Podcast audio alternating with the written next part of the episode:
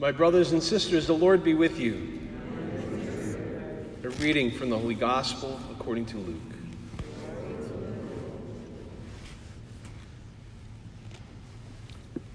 The angel Gabriel was sent from God to a town of Galilee called Nazareth to a virgin betrothed to a man named Joseph of the house of David. And the virgin's name was Mary. And coming to her, he said, Hail, full of grace, the Lord is with you. But she was greatly troubled at what was said and pondered what sort of greeting this might be. And the angel said to her, Do not be afraid, Mary, for you have found favor with God.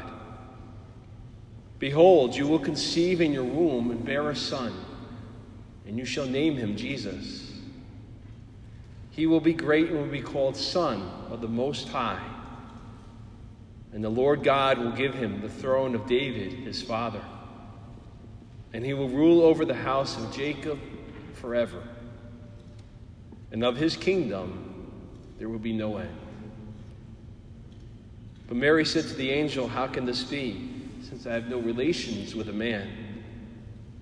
And the angel said to her in reply, The Holy Spirit will come upon you, and the power of the Most High will overshadow you. Therefore, the child to be born will be called Holy, the Son of God. And behold, Elizabeth, your relative, has also conceived a son in her old age. And this is the sixth month for her who is called barren. For nothing will be impossible for God. Mary said, Behold, I am the handmaid of the Lord. May it be done to me according to your word. Then the angel departed from her. The Gospel of the Lord.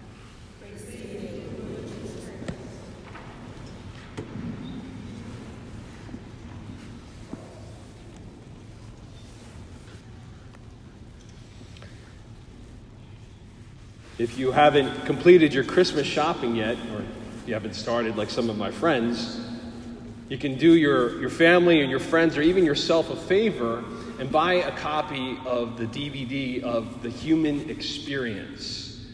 You might even be able to, to stream it on one of the, the different services out there if you want to watch it there. And no, I don't get a producer's cut of the sales.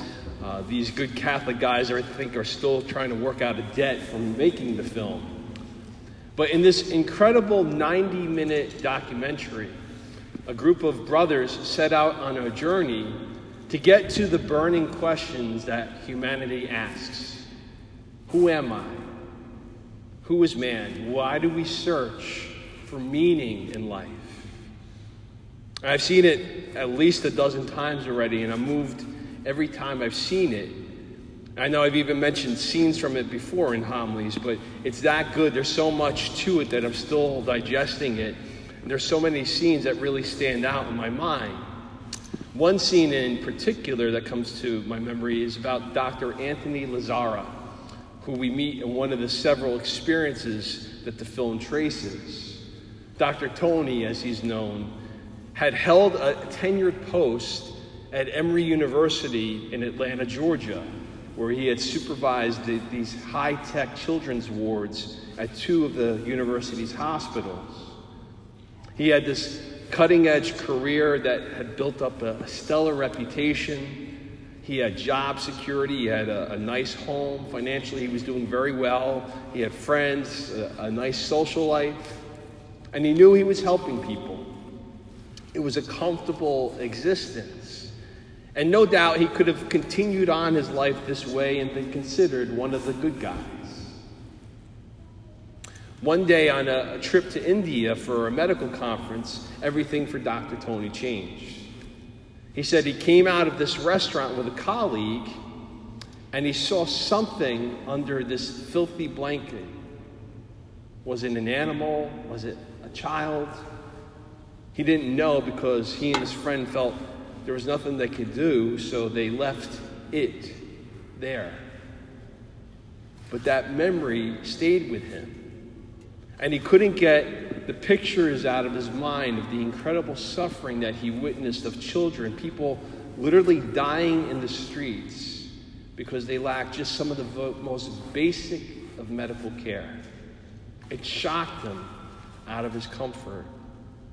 And he said that over the course of the next two years after this visit, he gradually came to this realization that he felt called to leave his practice, to leave his friends, leave the world that he knew, and to set out, not for India, but to Peru, where he ended up opening a medical orphanage, the Villa La Paz, the Home of Peace, as it's called welcomes children who were born sick or disabled, some severely so. For example, there was this one little boy named Victor who was featured in the film who was missing a leg and both of his arms. Children that, before Dr. Tony had established this home, some would have abandoned them and just left them to die because their parents couldn't or, or wouldn't take care of a child with so many needs who wasn't considered normal. What's so amazing, though, about seeing these children, when you see these kids' faces, you can't help but be moved, to be blown away. They proclaim by their very existence to a world that would simply focus on what's wrong with them, on their brokenness, and respond, Don't you dare dismiss me. God loves me and desired me into existence. They don't say it in words like that, they say it in their strength, they bear witness to it in their resilience, they testify it with their joy, their true, authentic joy. One sad side note I had college students say to me after we screened the film on campus one time, I keep wondering why are those little kids who have so little so much happier than I who have everything? Good question to ponder. But these kids' stories are, are being told in part because Dr. Tony, and he said that when he came back from Calcutta, he knew he was doing good work at Emory, but he said to himself, What I'm doing here in the United States, anybody can do. And that opened him to asking the question, What great things does God want to conceive in me? And he was willing to, to trust those plans, those dreams of God and to say yes. And that's a, a beautiful aspect of our lives as, as Christians.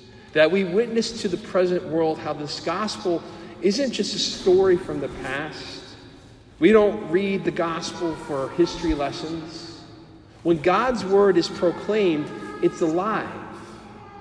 It's a word that's spoken to us here and now. And Dr. Tony is just one notable example of today's gospel, this beautiful prelude to the birth of Christ at Christmas. St. Luke tells of his incarnation when Jesus came into humanity in the womb of Mary. And that in itself is an overwhelming thing to consider that the Almighty, the Eternal Holy One, would step into human history in the meekest simplest, almost quietest of ways possible. But just pause for one moment and think about how all of this hinged on Mary's response. Would she be open to imagining what great things God wants to conceive in me? This moment of the Christmas story is incredibly striking on so many levels. One being that it was Mary who had to have shared the story. It was only she and the angel who were there for this discussion. And how humble is she in her recollection? She doesn't take any glory for herself. She doesn't recount all the sacrifices that she had to make in saying yes to God, that Joseph and her had to abandon their, their plans and their dreams. She doesn't dwell on how hard this was or any of the pain that she endured as the mother of God. Imagine her having to witness the brutality of her son's passion and crucifixion. None of that is there. Mary's remembrance of being invited into the history of the salvation of the world by her son Jesus simply finds her blown away that God would conceive his son in her. This whole experience confirmed everything she had ever learned about her faith in God. Jesus' entrance into humanity through her took all that she had in her heart already and had believed up until this point to a much deeper, intimate understanding. And in light of that, all the negative, all the challenging aspects from her story that she had to have experienced, all that fades from her mind and her memory. All she's left is with this awestruck remembrance of the words of the angel. Words that rang true in her own heart and soul, in her own life. Nothing will be impossible for God. We're being offered that same invitation to be a part of God's plan, to experience how miraculous things unfold when we're open to imagining, open to asking ourselves, what great things does God want to conceive in me? It's easy to dismiss all that, isn't it? Right now, the devil's whispering, well, that was Mary. She's the mother of God.